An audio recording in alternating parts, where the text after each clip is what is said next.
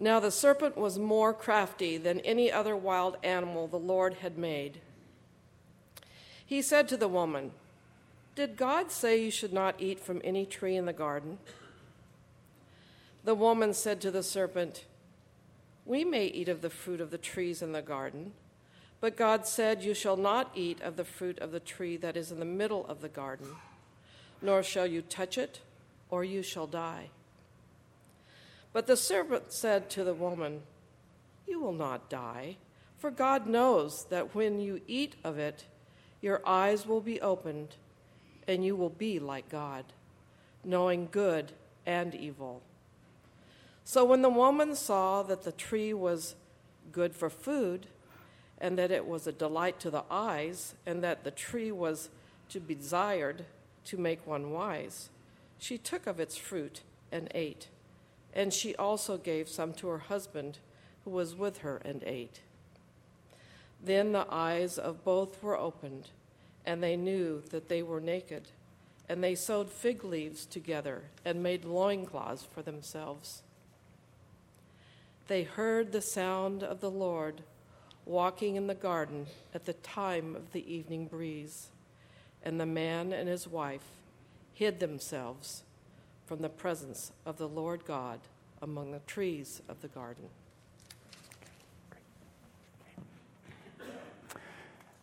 So, in this familiar account, the crafty serpent appears suddenly in the narrative, and the harmony in the Garden of Eden is broken. Now, God has been very gracious to the man and woman, allowing them to eat from anything in the garden, anything at all, dozens of choices save one the fruit of the tree of the knowledge of good and evil. That alone is out of bounds. Everything else, enjoy, eat, drink, be merry. Ooh, but there's a fascination with that one forbidden fruit. You ever remember as a child being told by mom and dad, you can do all these things, but I don't want you doing this? And what had a certain fascination? Ah. Dozens of options, only one restriction. God also gives a reason. You will introduce death, your own death, by partaking of the forbidden fruit. Now, the tempter both slanders God, suggesting our Creator is overly restrictive, and misrepresents God's word by provocatively asking, Well, did God say you shall not eat from any tree in the garden? And then adds, You will not die if you eat of the forbidden fruit, for God knows that when you eat of it, your eyes will be opened. You'll be like God knowing good and evil. Well, that argument was persuasive. And so the human beings rebelled against their Creator. Both ate of the forbidden fruit. Their eyes were opened. And realizing for the first time their nakedness, they experienced shame and made clothing to cover up. And then, I'm sorry, we don't have time to read this entire narrative, it gets very long. But later in the chapter, then God confronts them with their disobedience. And there are three principal consequences, and they go right in order with the sermons you've heard the last three weeks. They initially forfeit their intimate and loving relationship with God. They're evicted from the garden and enter the dominion of death. Second, there's ongoing alienation between the human beings, between the man and the woman. He blames the woman for his disobedience, she blames the serpent. Neither take responsibility. As a consequence of their sin, God announces Eve, your desire shall be for your husband, and yet he shall rule over you. And third, whereas creation itself had been a cooperative and fruitful partner with the humans, bringing forth an abundance of food, now the ground itself is cursed because of this human rebellion, and the environment becomes almost an enemy requiring toil and sweat and hard labor to produce the food they need. So, although the image of God in humans has not been destroyed, it has certainly been seriously damaged. defaced, if you will. Now, according to Scripture, that is our current human condition apart from the grace of God in Christ.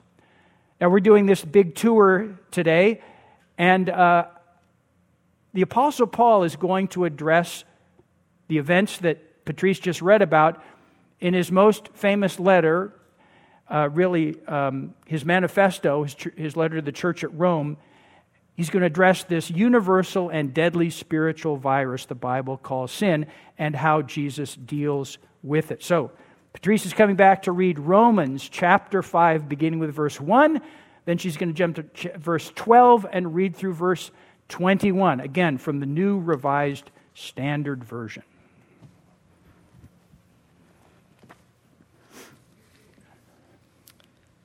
Therefore, since we are justified by faith, we have peace with God through our Lord Jesus Christ. Therefore, just as sin came into the world through one man, and death came through sin, and so death spread to all because all have sinned. Sin was indeed in the world before the law. But sin is not reckoned when there is no law. Yet death exercised dominion from Adam to Moses, even over those whose sins were not like the transgression of Adam, who is a type of the one who was to come. But the free gift is not like the trespass.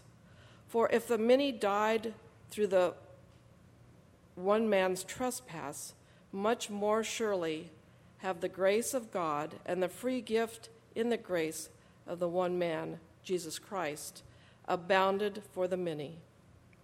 And the free gift is not like the effect of the one man's sin. For the judgment following one man's trespass brought condemnation, but the free gift following many trespasses brings justification.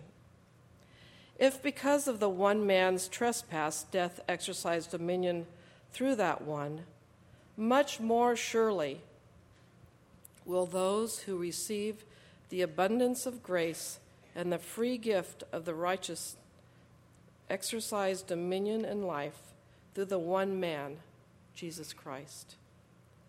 Therefore, just as one man's trespass led to condemnation for all, so one man's act of righteousness leads to justification and life for all.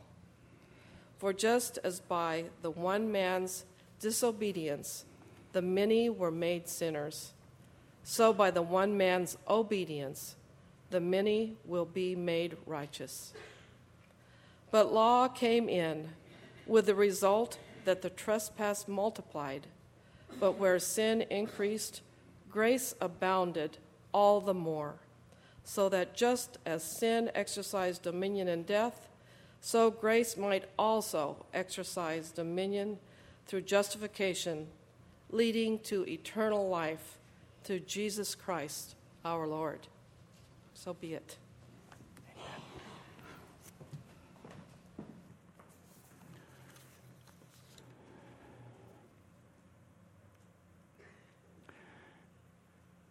Earlier in the same document, Paul's letter to the church at Rome, he played the part of district attorney or prosecuting attorney trying to indict, really, and convict both Jews and Gentiles. And for Jews, everyone who's not Jewish is a Gentile. So it's all of humankind is indicted as guilty of sin.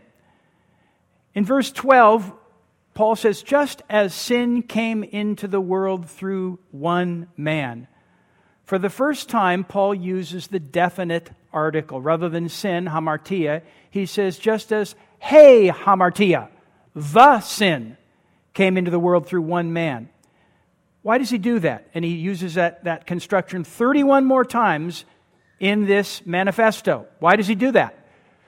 Herman Waetjen, professor of New Testament emeritus at San Francisco Seminary, writes, I think he's correct, that by using the definite article on occasion, Paul is telling us that sin does not only consist of certain acts and attitudes of, that are sinful, but rather sin is also a condition which has infected all humankind.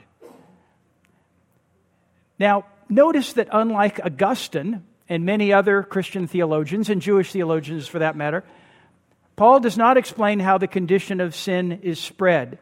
He says simply that the condition of sin came into the world through one man, and death came through sin and spread to all because all have sinned. He doesn't say how exactly the transmission happened, but he says in time, this infection of sin will manifest as manifested itself in the lives of every human being, should they live long enough, past young infancy. So we all inherit the condition of sin, Paul is saying, and in time that infection manifests itself in particular acts of sin, particular behaviors and attitudes, as we freely choose to participate in it. Sin's universality and corporate nature are illustrated by a, a humorous story by Rabbi Simeon ben Yochai. Here's the story. A number of men were sitting in a boat when one of them took out an auger and began boring a hole in the boat. His companion said to him, What are you doing? He said, What business is it of yours? Am I not boring under myself? They answered, Wait a minute, it is our business because the water will come in and swamp the boat with us in it. Let's take the, step, the story one step further. The Apostle Paul is telling this that because of the condition of sin, which has infected all of us, we all have, in effect, drilled holes in the boat. And to mix metaphors, friends, we are all in the same boat as far as sin is concerned. And the crisis of sin is so enormous, it's so pervasive, it's so powerful. It is not something that any of us alone or all of us together can solve. We need a first responder. We need a rescue worker. The New Testament word for that is Savior. Well, how does Jesus deal with our sin. Paul says in this passage, I know it is complicated. Paul is a rabbinic theologian in all his grandeur and what Patrice just read, but it's very dense and confusing. Paul is saying Jesus' obedience to the will of God, including his, willing to, his willingness to offer his life and sacrifice for our sin and that of all humankind, compensates for Adam's disobedience. It more than compensates, according to Paul. And while Adam and Eve grasped for divine transcendence, to be like God, knowing good and evil, don't you want to be like God? What do we read in Philippians chapter 2 in our affirmation of faith? That God in Christ instead empties himself, the pre existent Son or Word of God who already enjoyed equality with God does not grasp or cling to that exalted status, but empties himself of his divine prerogatives by embracing our human condition and by humbling himself even to the point of death on a cross in order to free us from our bondage to the infection, the condition of sin. So while Adam and Eve sought self rule, they want to be independent from their Creator, Jesus willingly submits to the will of God. He acknowledges his ongoing dependence upon God. Now, Paul argues that because of the first Adam's trespass, death was introduced and exercised dominion from that time forward. And by contrast, because of the obedience of Jesus, the second Adam, including a sacrificial death, grace now exercises dominion, leading to eternal life for those who trust in Christ. Paul expresses the very heart of the gospel in verse 20. I just want to cheer whenever I hear these words that for those who trust in Christ, where sin increased, grace abounded all the more. Paul pictures grace as a divine tsunami, an enormous tidal wave which overwhelms the sin of all humankind. Paul assures us that God's grace in Christ is more powerful, more dynamic than all our sin. Is that really true? Some years back, Ian MacDonald appeared before Hamilton Presbytery in Scotland to be examined for ordination to become a minister of the word and sacrament. And you guys, you need to know this. The, the final trial of ordination, either in the Church of Scotland, our home church, or here in the United States, is um, trial by the presbytery, which means you read a statement of faith and then the presbytery can ask you anything, anything at all about your life. They can be as intrusive as they want to be. And they can act, ask you anything about the statement of faith. You have just composed of your own learning and faith and read in front of them. So you're like reading this short statement, and then you know you're going to be attacked or challenged. You know, explain this and, and that, and, and tell us about your life, and what's your practice of prayer, and blah, blah, blah. You know, they can ask anything they want. Certainly an anxiety producing experience for all of us who have ever been through it. So Ian MacDonald was to prepare before Hamilton Presbytery. Okay, big deal. Others have done it before him. Friends, Ian had been convicted and spent time in prison for embezzling thousands of pounds for the bank he once worked for. Whoa. On that same evening, I don't know whether in Scotland all the presbyteries meet on the same night, but in nearby Glasgow Presbytery, James Nelson appeared to be examined for ordination to become a minister of word and sacrament. He was also a convicted felon. He'd been convicted of murdering his own mother. I'm not making this up. The Scottish press had a field day, weeks in advance, speculating are these presbyteries going to take the step of approving these two convicted felons, an embezzler, a mother, murderer, and give them access to being a minister of word and sacrament. Where sin increased, does grace actually abound all the more? To me, these are great, great test cases. Well, the day came. I'm sure they both were thoroughly examined. Both were approved by their respective presbyteries. Well, what happened? What's the rest of the story?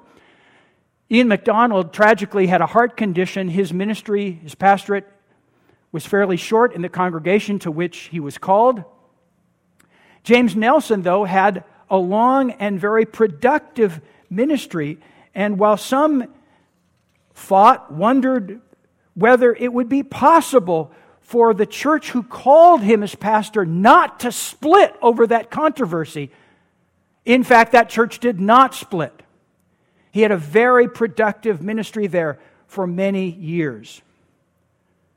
Friends, I think these two repentant and faith filled persons are living examples of Paul's claim that where sin increased, grace abounded all the more.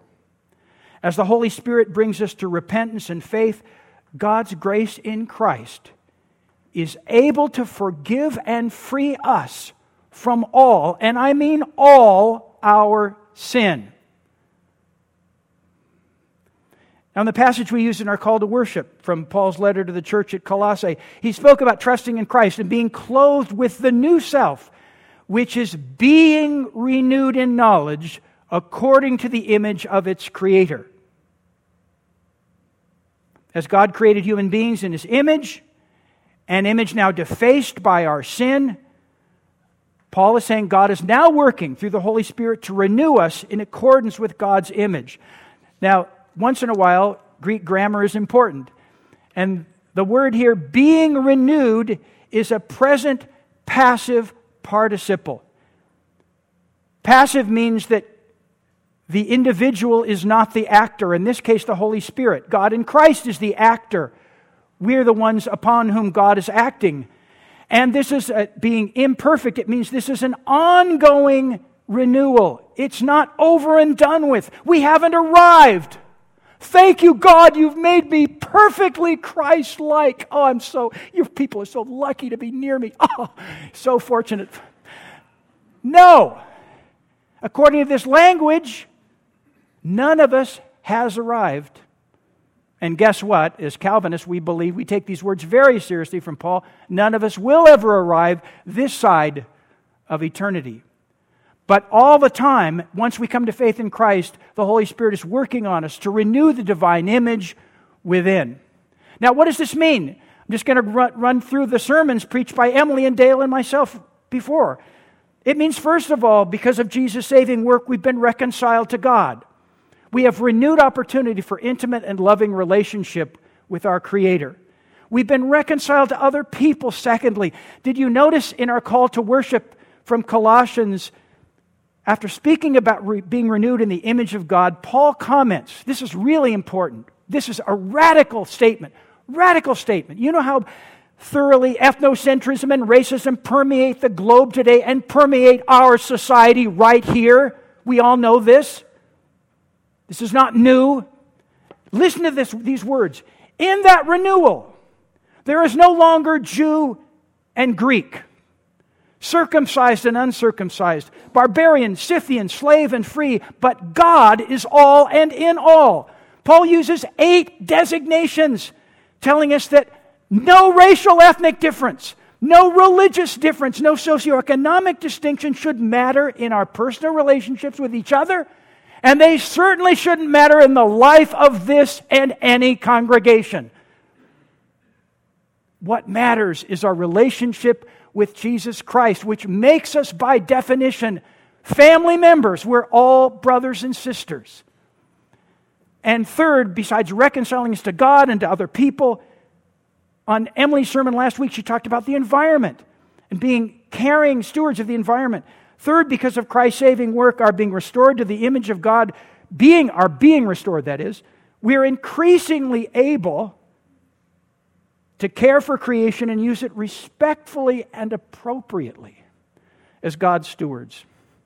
Now, friends, Paul began the fifth chapter of Romans with this statement. It's a wonderful thesis statement. Therefore, since we are justified by faith, what does that mean? Justified is a legal term meaning pronounced, being pronounced not guilty by God the judge.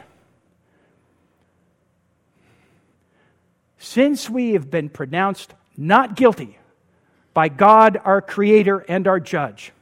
We have peace with God through our Lord Jesus Christ. So the question is this all wraps up into this question Where are you in terms of a relationship with God in Christ?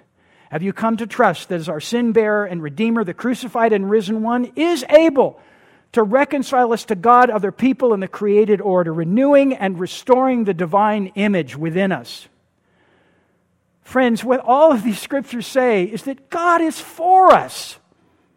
God has said yes to each one of us in the person of Christ. But perhaps you've never said a definite yes in response to the grace of Christ. Though the Spirit's been nudging you in that direction, I encourage you today to respond to God's yes to you by saying yes in return, embracing Christ by faith. So may it be. Amen.